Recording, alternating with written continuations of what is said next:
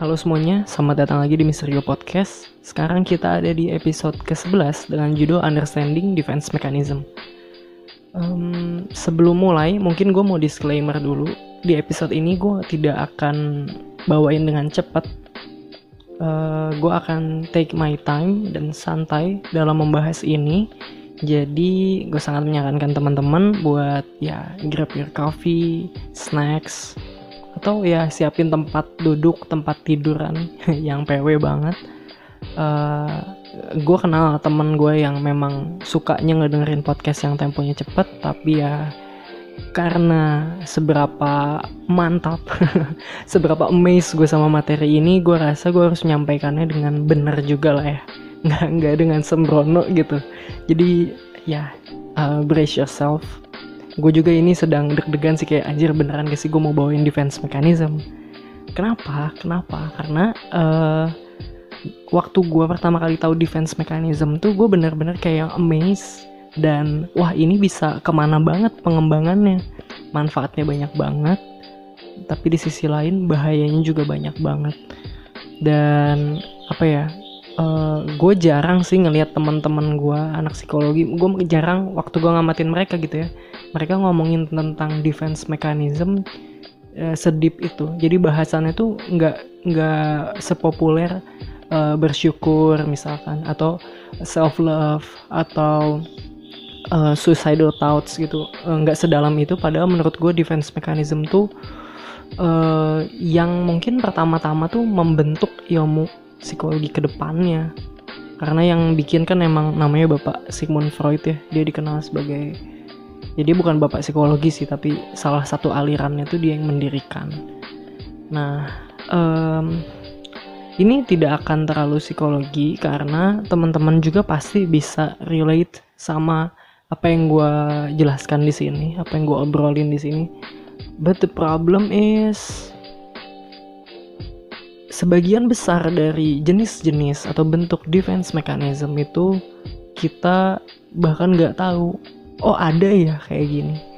Tapi begitu kalian dengar tuh bakal kayak yang ya juga sih kayaknya gue pernah gini deh. Atau enggak kayak ya kayaknya gue pernah lihat temen gue kayak gini deh. Jadi gue beneran bakal take my time dalam menjelaskan defense mechanism. I'm gonna sip my coffee wait. Ya tenang banget rasanya ya ampun. Dari tadi deg-degan. Oke jadi defense mechanism itu apa sih? Mungkin gue bisa jelasin defense mechanism sebagai strategi ya. Strategi yang manusia miliki gitu secara psikologis lah ya. Strategi yang ada di kepala gitu. Yang dipakai buat ngelindungin dirinya dari uh, kecemasan. Dari hal-hal yang gak bisa dia terima lah. Dari masalah-masalah hidup perasaan pikiran pokoknya yang mengganggu itu uh, di defense lah di, dipertahankan lah ke, kepala kita biar nggak terlalu terserang. Nah sistem ini si strategi ini tuh berlangsung dengan nggak sadar. Jadi eh, nggak uh, yang kayak oke okay, gue mau defense nyalain. Oke okay, gue udah nggak mau defense buka buka nggak kayak gitu ya. Kayak kalau kayak cara kerja otot mungkin uh, volunteer iya nggak sih?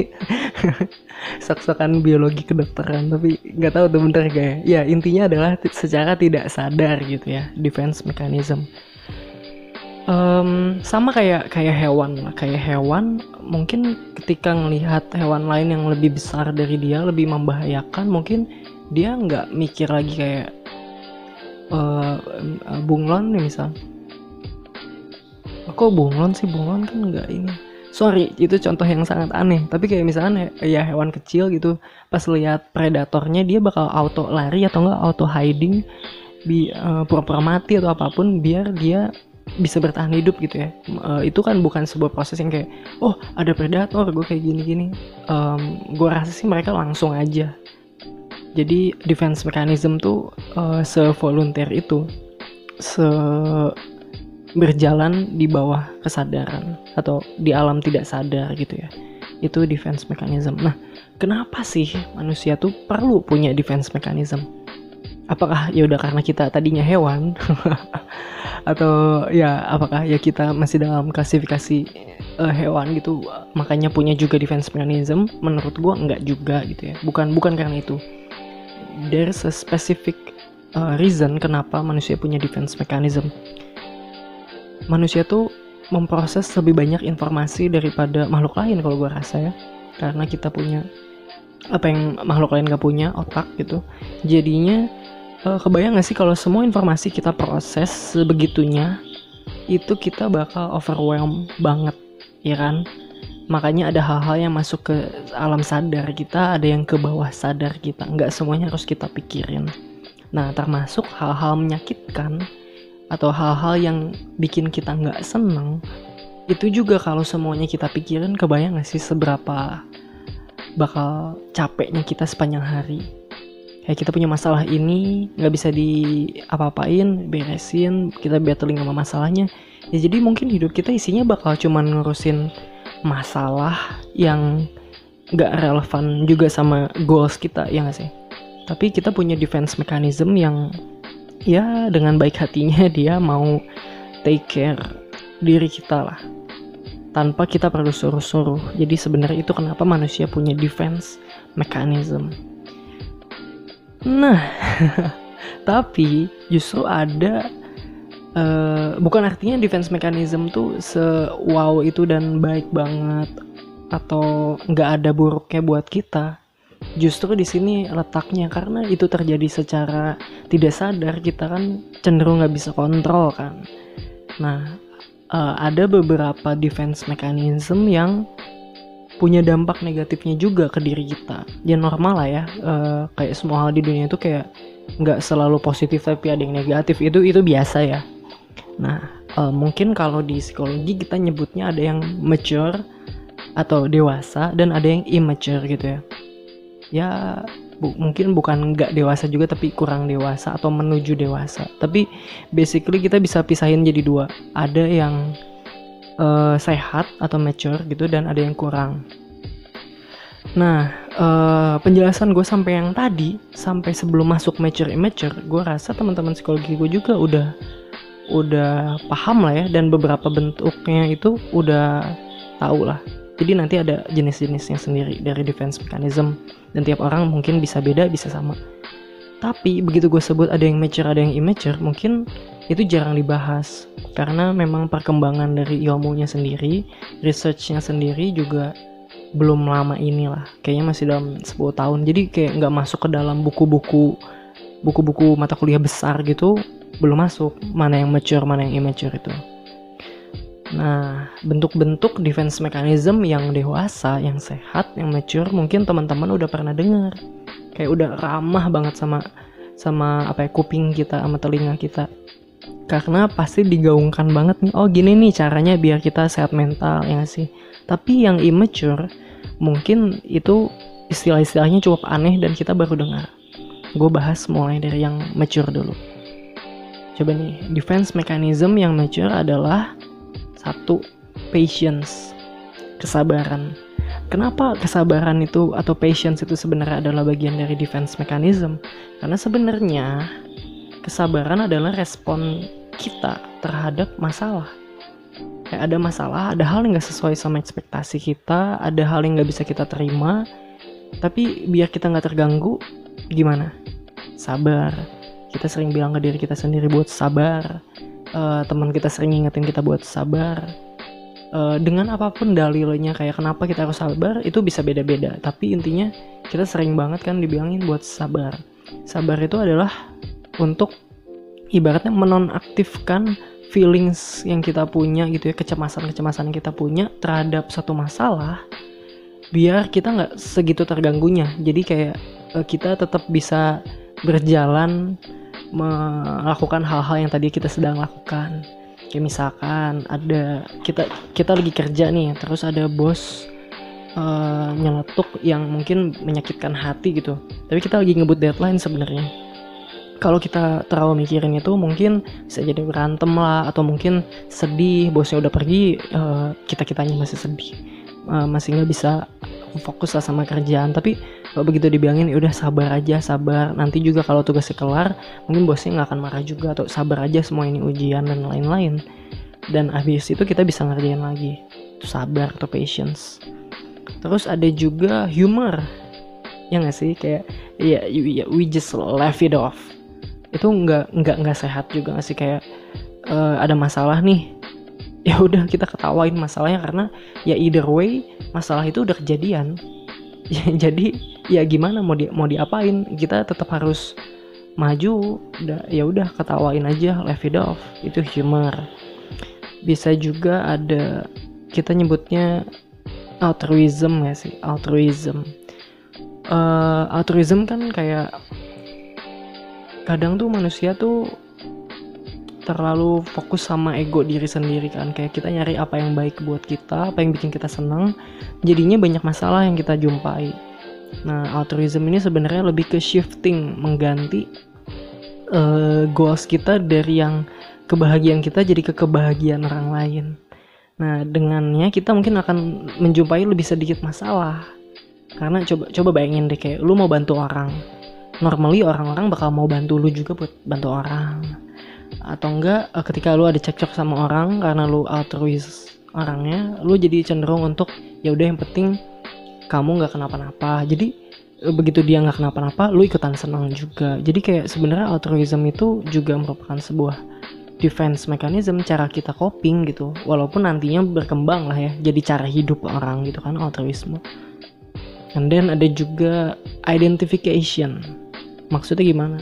Kayak um, kayak bayangin lu tuh anak kecil dan lu ngelihat banyak superhero yang keren tapi kayak lu nggak bisa milih mau mau jadi siapa karena lu pengen dapetin yang keren-keren dari semua itu. Ya mungkin gak anak kecil ya remaja ya. Anak kecil mah pengen jadi Hulk pengen jadi Iron Man gitu tapi begitu lu remaja lu mungkin akan mulai mikir ya gue mau sepintar Iron Man. Nggak apa-apa deh mungkin kostumnya gak sekeren itu tapi gue juga pengen uh, sefleksibel Black Widow misal. Atau gue juga pengen um, apa ya gue pengen punya super power super human strength kayak Superman. Tapi kayak kita tuh sering ngerasa kita pengen uh, punya sisi positif yang kita ambil dari orang-orang tertentu. Kayak dari si A kita ngambil ininya dari si B kita ngambil itunya. Nah ini adalah proses identifikasi diri kita. Jadi kita ngambil apa yang positif kita pakai buat diri kita. Jadi peluang untuk kita nggak kenapa-napa gitu ya sehat gitu terlindung dari masalah-masalah lebih besar. Karena bayangin aja lu suka si Jason misalkan gara-gara uh, Jason murah senyum asik. Uh, dan lu ngelihat karena Jason murah senyum orang tuh jadi nggak benci dia orang jadi ramah ke dia. Oh gue kayaknya perlu nih orang ramah ke gue juga nih. Jadi gue bisa gampang bikin teman oke gue juga ambil tuh ramah senyum dari Jason. Geser geser geser lagi. Oh Abimanyu nih Abimanyu orangnya jangan ganteng deh. Uh, Abimanyu nih orangnya uh, pengertian. Dia uh, selalu nyari apa yang orang lain perlukan dan mencoba memberikannya ke dia gitu. Oh gue ambil bagian itu dari dia deh. Jadi kayak kita bisa ngambil banyak uh, dari orang lain kita pakai di diri kita agar meningkatkan persentase kita tuh lebih fine sama masalah. Atau bahkan nggak usah punya masalah in the first place. Itu identification.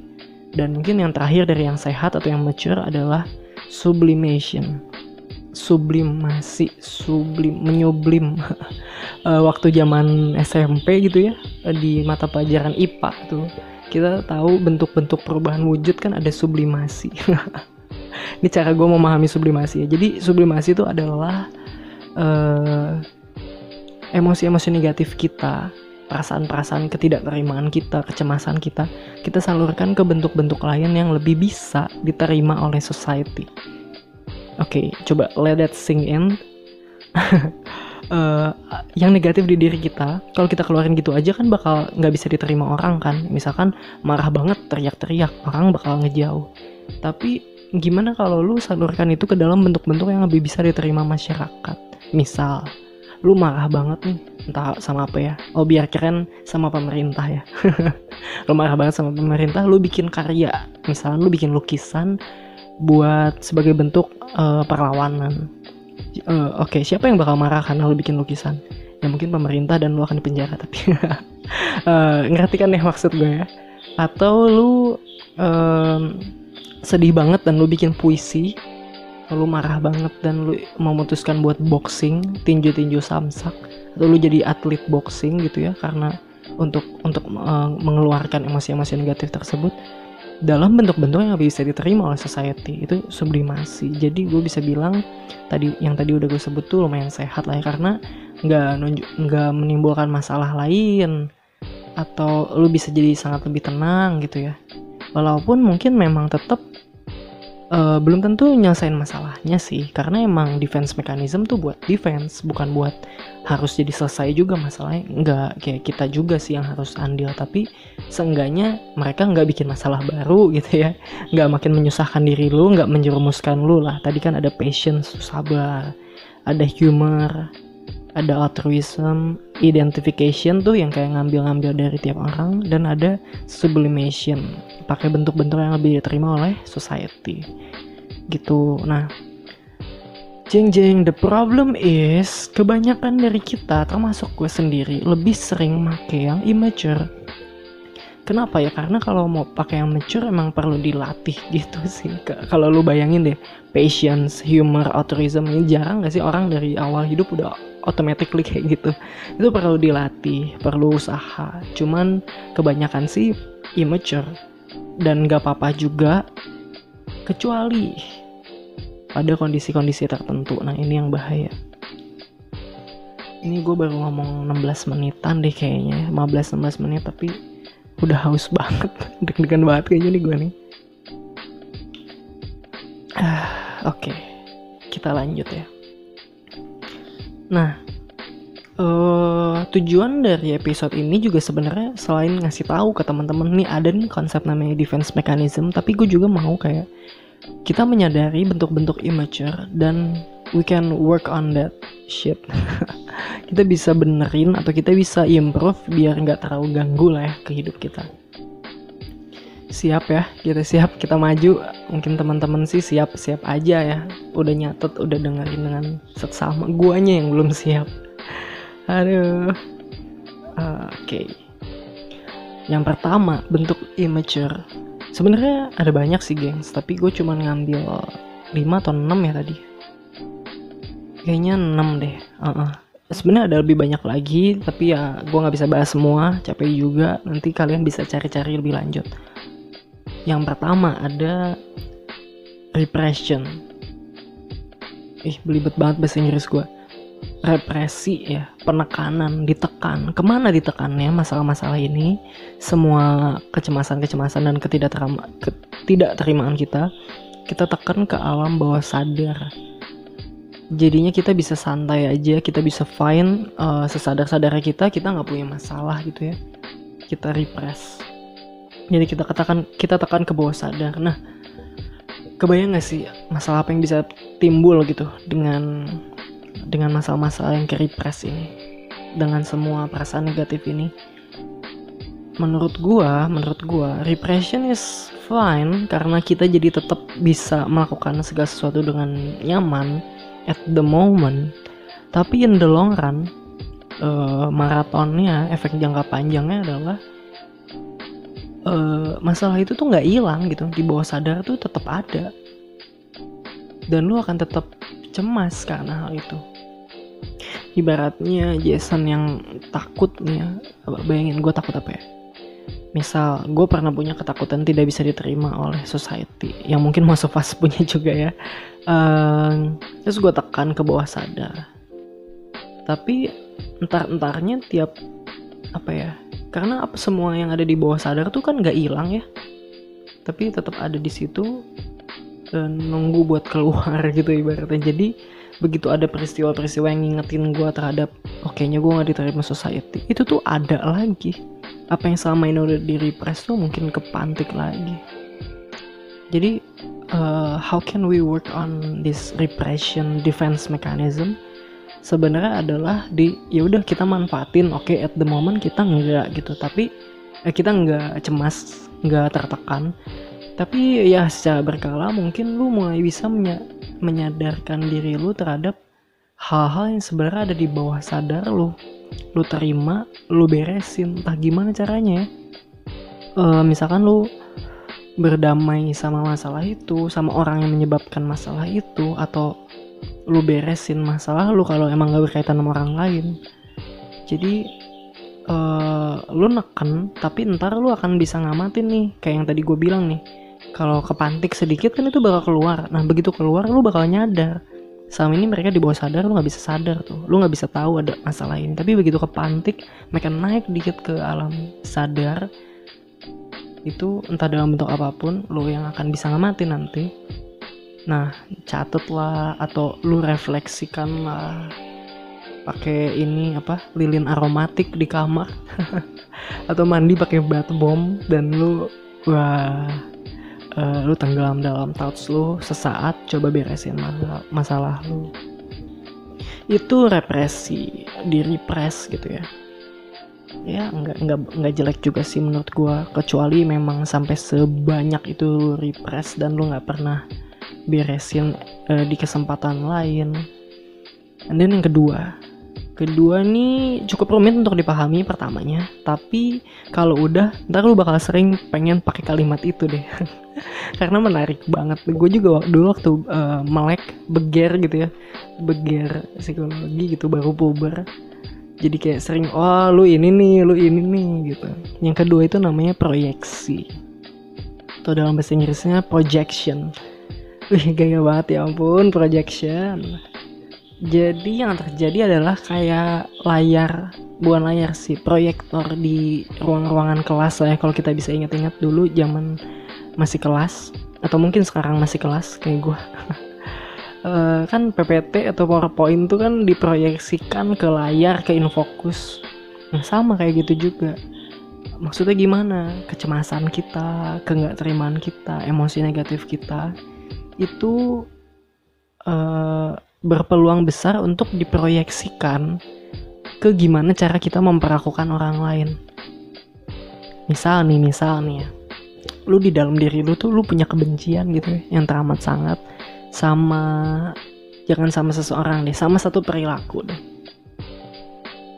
Misalkan lu benci sama racism, oke, okay? lu benci sama racism, uh, terus begitu lu ngelihat orang gitu ya yang mungkin rasa berbeda sama lu dan perilakunya agak gimana gitu ngeganggu lu akan cenderung buat kayak uh, malah bilangnya dia yang rasis. Lu bakal malah merasanya dia yang rasis gitu. Padahal sebenarnya deep down lu yang punya masalah sama rasisme entah lu pernah jadi korban rasisme lah uh, lu lu pernah di perlakuan secara tidak adil lah. Tapi kayak lu bakal lebih sensitif sama masalahnya dan lu akan mau menggaungkan kayak atau enggak lu bilang oh, yang orang rasis nih atau oh, blok A atau apa. Jadi sebenarnya banyak yang sebenarnya di, di dalam kita gitu loh masalahnya. Tapi uh, itu tuh bakal terproyeksikan di perilaku kita kepada orang lain. Ini contoh paling gampang lah. Ini waktu kecil nih waktu kecil. Uh, eh, gue pernah banget nih gue suka sama nih satu orang terus um, teman-teman gue tuh kayak ngeceng-cengin gitu ngecie-ciein kayak oh Jason suka nih sama si ini Jason suka sih suka nih sama si ini. Gue kan bakal ngerasa kayak uh, gue diserang ya. Karena gue nggak mau orang ini tahu gue suka sama dia kan. Gue jadi defense defense mechanism nih gue proyeksi. Gue bilang gini oh enggak tuh si si Matthew yang suka sama dia atau si siapa ya? Gue udah lupa dulu gue bilangnya siapa si Excel tuh yang suka sama dia. Gue gue sebut aja banyak nama lah. Uh, lu tau gak sih sebenarnya yang suka sama dia tuh si ini? Gue tuh mencoba gitu memanipulasi. Dulu pastinya gue nggak sadar lah. Dan itu adalah untuk melindungi diri gue sendiri kan. Gue memproyeksikan nggak nggak nggak gue yang suka. Ini orang yang suka. Atau banyak lah cara lain dari proyeksi. Gitu uh, kalau ditanya sebenarnya jeleknya apa gue tuh nggak juga nemu kayak yang dark banget jeleknya dari proyeksi ya. Sampai sejauh ini kalau kalian tahu bisa kasih tahu gue tapi menurut gue jeleknya adalah uh, ya apaan sih gitu.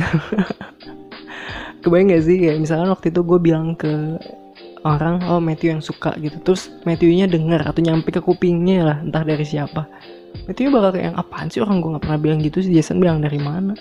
Nah, itu paling simpelnya. Atau cara lainnya adalah lu jadi ngelihat orang uh, bukan cara lain sih. Masalah lainnya adalah lu jadi ngelihat orang lain itu gitu ke lu. Kayak rasisme tadi.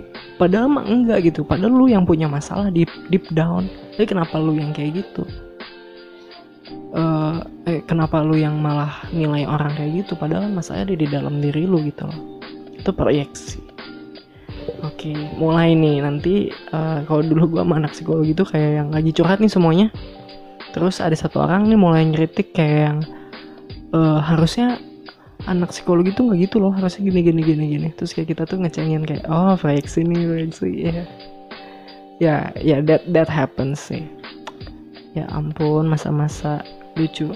Lucu masih unyu unyu banget tuh maba ya oke okay. ketiga. Ini udah berapa menit ya? Udah 25 menit. Oke okay. nggak nggak nggak molar sih waktunya pas. Ketiga adalah displacement. Displacement ini uh, apa ya? Cukup sering kita temuin sih sebenarnya di kenakalan remaja. Yang mungkin keterusan sampai dewasa. Displacement. Place adalah placement adalah penempatan ya displacement mungkin kayak salah nempatin atau nggak seharusnya ditempatin ke situ gitu ya tapi uh, kita menempatkan semua emosi negatif kita, kecemasan dan lain-lain itu ke objek lain yang lebih enggak harmful, yang lebih enggak berbahaya. Ke objek yang kita apa-apain tuh enggak apa-apa. Kebayang enggak? Ih, siapa ayo yang displacement? eh, contohnya nih, contohnya. Um, lu kesel di tempat kerja ya lu terkesal di tempat kerja terus lu tapi lu nggak bisa apa-apa karena itu bos lu mungkin atau senior lu jadi lu nggak bisa balik nyerang ke mereka karena itu bakal nggak manfaat lah ya unbeneficial buat lu gitu lu tahan segala macem begitu lu nyampe rumah semua keletihan lu amarah lu lu luapin ke orang rumah. Kayak uh, apa? Siapa mau mandi duluan? Terus kayak yang sebenarnya cuma tanyain gitu ntar lu kayak marah-marah kayak gue dulu gue capek gue baru kerja. Uh, sebenarnya kan gak ada alasan ya lu marahin dia. Ataupun kalau lu marah memang sama kata-kata itu kayaknya bobot emosinya nggak segede itu nggak sih? Tapi ini adalah bentuk displacement. Lu memindahkan emosi lu terhadap satu hal ke objek lain yang less harmful. Karena di mata lu nggak apa-apa lah gue marahin adik gue atau apa-apa lah gue marahin emak gue jadi kayak gitu. Mungkin kalau di remaja tuh kayak mau kuat tembok. Kebayang nggak? Ya, tembok nggak bisa lawan balik pukul temboknya.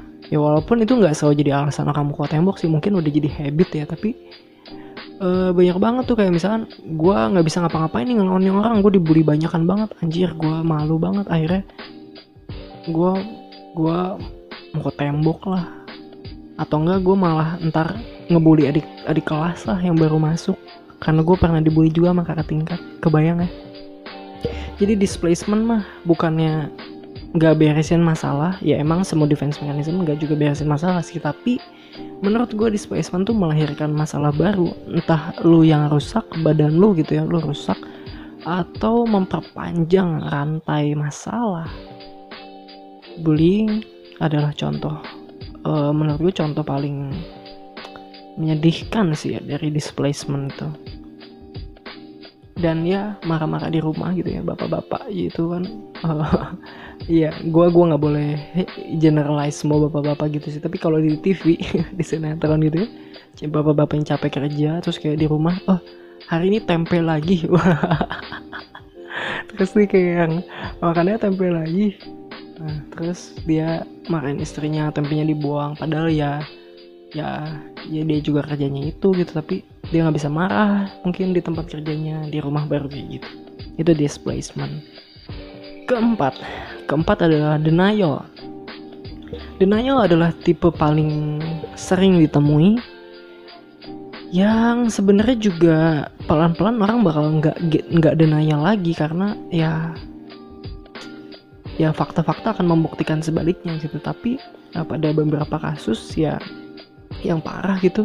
Orangnya akan denial terus sampai-sampai dia ya beneran kita yang yang di luar dari dirinya kita ngelihat dia tuh bakal kayak kok lu bisa mirip gitu sih? Bukannya sudah jelas ya bukannya udah jelas banget. Nah itu karena dia kebiasaan sih kebiasaan denial gitu. Denial deny deny adalah uh, apa ya membantah tidak mengiyakan tidak menerima kenyataan mungkin ya. Denial adalah tidak menerima kenyataan. Um, masalahnya adalah memang kan defense mechanism tuh diprogram biar kita nggak nggak terlalu occupied kepala kita sama kecemasan-kecemasan itu kan. Tapi ketika lu terlalu rely atau bertumpu pada denial oke okay, mungkin satu waktu itu lu nggak kenapa-napa gitu. Tapi kalau lu deny terus menerus lu yang hancur sendiri. Maksudnya hancur sendiri gimana? Ada orang nih pacaran. Pacarnya abusive entah karena apa pun. Dan uh, dia tuh waktu pertama tapi waktu pertama pertama pacaran tuh nggak manis pengertian lama-lama kan iya terjadi gitu kan biasanya. Nggak mungkin langsung abuse deh semua karena kalau iya bakal ditinggalin.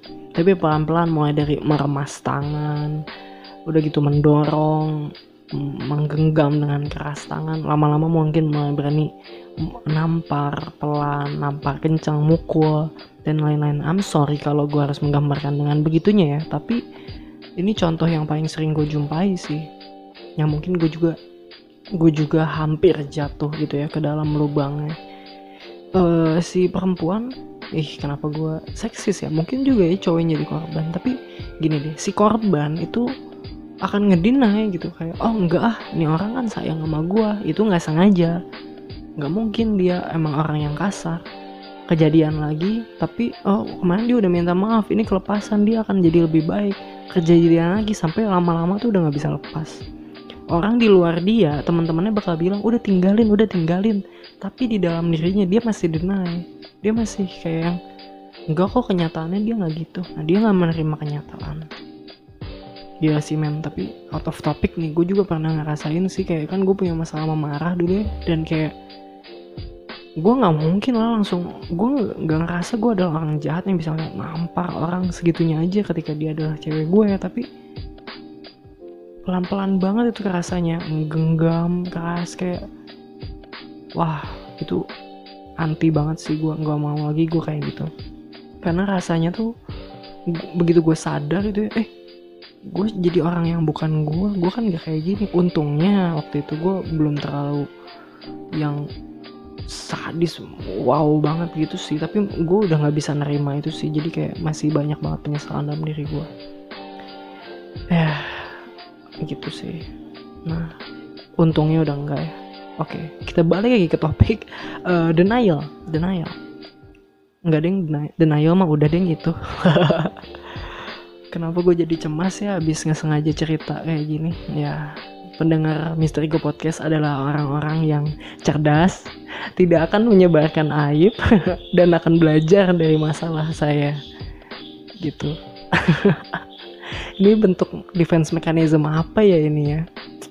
Oke deh. Uh, lanjut. Nomor 5, regression. Regress. Artinya mundur kan ya. Regression adalah kalau ada satu tahap dia berjalan mundur gitu ke tahap awal jadi sering di diartikan gini sih, regression adalah ketika lu tuh mundur ke tahap perkembangan lu sebelumnya. Ibaratnya lu jadi bocah lagi lah. Atau lu udah dewasa lu mundur ke remaja lah. Maksudnya gimana? Maksudnya gini, uh, ketika lu menghadapi suatu masalah yang besar banget sampai lu nggak bisa ngapa-ngapain, itu lu ada peluang untuk pakai defense mechanism yang kayak yaudah gue jadi anak kecil. Karena waktu gue jadi anak kecil masalah akan beres dengan sebegitunya aja. Kayak ya udah aja langsung beres. Ini mungkin proses yang terjadi di alam bawah sadar kita ya. Misal nih misal uh, tiap kali gua tiap kali gimana ada orang yang yang apa ya tiap kali hubungannya sama pacar tuh uh, kandas asik kandas. Tiap kali putus gitu dia tuh nangis merengek yang kayak nggak mau pokoknya maunya jadian pokoknya pokoknya harus sama kamu yang kayak gitu kan. Semua kata pokoknya nangis nagging tarik tarik baju yang gitu tuh lu perhatiin tuh sering kejadian di anak kecil gak sih? Ya mungkin dulu bukan sama lawan jenis ya atau sama jenis uh, tapi sama balon deh mungkin dulu. Lu pengen balon lu pengen baju baru lu pengen uh, mainan baru. Eh kenapa ya? Begitu gue nyebut baju baru di kepala gue di belakang kepala gue tuh muncul lagu baju baru lagu lagu lebaran. Nggak gue denger nih lebaran tahun ini. Oke itu regression. Kalau dibilang jeleknya apa dari regression simply it's not cool. Geli gak sih? Maksudnya ngelihat orang yang regress ke jadi jadi bocah lagi kayak ih lu lu kenapa kayak gini deh? Itu lu kayak kecil banget deh gitu kan. Dan akhirnya um, udah masalah nggak beres lu nya makin cemas lu nya dijauhin jadi uh, hati-hati ya jadi kalau kita ngerasa kita sering regress tuh tolong tolong disadari lah nah yang terakhir Keenam adalah rationalization. Salah satu yang saya secara pribadi paling sering pakai. Rationalization adalah um, lu ngelakuin hal yang salah, tapi lu seolah-olah membuat lu tuh punya alasan lah ibaratnya. Jadi kayak ada distorsi kognitif kepala lu kayak sengklek dikit nggak benar dikit gitu. Um, untuk bikin lu tuh yakin oh gue punya alasan kok ngelakuin ini gue bener kok jadi biar lu nya sendiri nggak cemas misal um, misalnya Jason nih Jason ngerjain skripsi datanya mundur-mundur terus gitu. Terus dia tuh kayak beralasan gitu ke dosen kayak iya apa soalnya saya kalau kalau ngerjain yang terlalu cepet tuh jadi kayak nggak ada kualitasnya dan lain-lain. Itu tuh bikin itu tuh mungkin bakal membuat si Jason ngerasa kayak yang ya gue kan bener kalau daripada gue bikin cepet-cepet tapi jelek malu-maluin nama jurusan mending gue bikin uh, pelan-pelan tapi jadi. Toh gue nggak buru-buru amat nah seolah-olah itu adalah alasan yang pas gitu kan. Tapi sebenarnya ya bukannya semua orang juga bikin skripsi. Bukannya semua orang juga harus mengalami masalah uh, gimana biar bisa secepat mungkin tapi setepat mungkin juga gitu kan. Bukannya ini adalah Jason yang nggak bisa ngurus dirinya sendiri. Nah uh, rationalization ada untuk mencegah kita think berpikir think bad about ourselves sih mungkin ya jadi kita seolah selalu punya alasan untuk untuk ngelakuin hal yang kita lakuin gitu. Ketika kita dikoreksi sama orang kita tetap punya aja alasan. Jadi ciri-ciri yang sering pakai rationalization adalah ya ya orangnya batu gitu susah dibilangin. Makanya gue juga kayak begitu nyadar eh gue kok rationalization mulu ya ya udah deh uh, jangan deh. Gimana ya nggak mau ah. Gue jadi batu ntar gak ada yang mau ngasih tahu gue lagi. Gak ada yang mau ngingetin gue lagi. Dan yang paling jelek sebenarnya dari orang-orang menjauh adalah guanya sendiri ngerasa gua guanya sendiri ngerasa gue udah di jalan yang benar gitu. Padahal salah. Gue doang yang mikir itu benar. Terusin ya terusin ya jatuh mungkin itu ke jurang. Jadi rationalization itu susah sih sebenarnya di spot. Karena kadang kan oh ini gue nggak lagi rationalization gue beneran lagi mikir nih. Gue bukan merasionalisasi tindakan gue yang salah ini mah memang benar tindakan gue nah itu lo akan bergumul banget sama diri lo sendiri. Tapi ya ya good luck. Uh, ngespot rationalization. Nih kalau mau direkap ya tadi yang yang immature sebenarnya masih ada banyak banget. Tapi yang kita bahas di sini ada represi menekan ke bawah sadar ada proyeksi lu memproyeksikan atau mengalihkan memindahkan apa yang lo nggak suka ke orang lain ke perilaku terhadap orang lain. Ada displacement. Displacement itu uh, lu salurkan ke objek lain yang less harmful.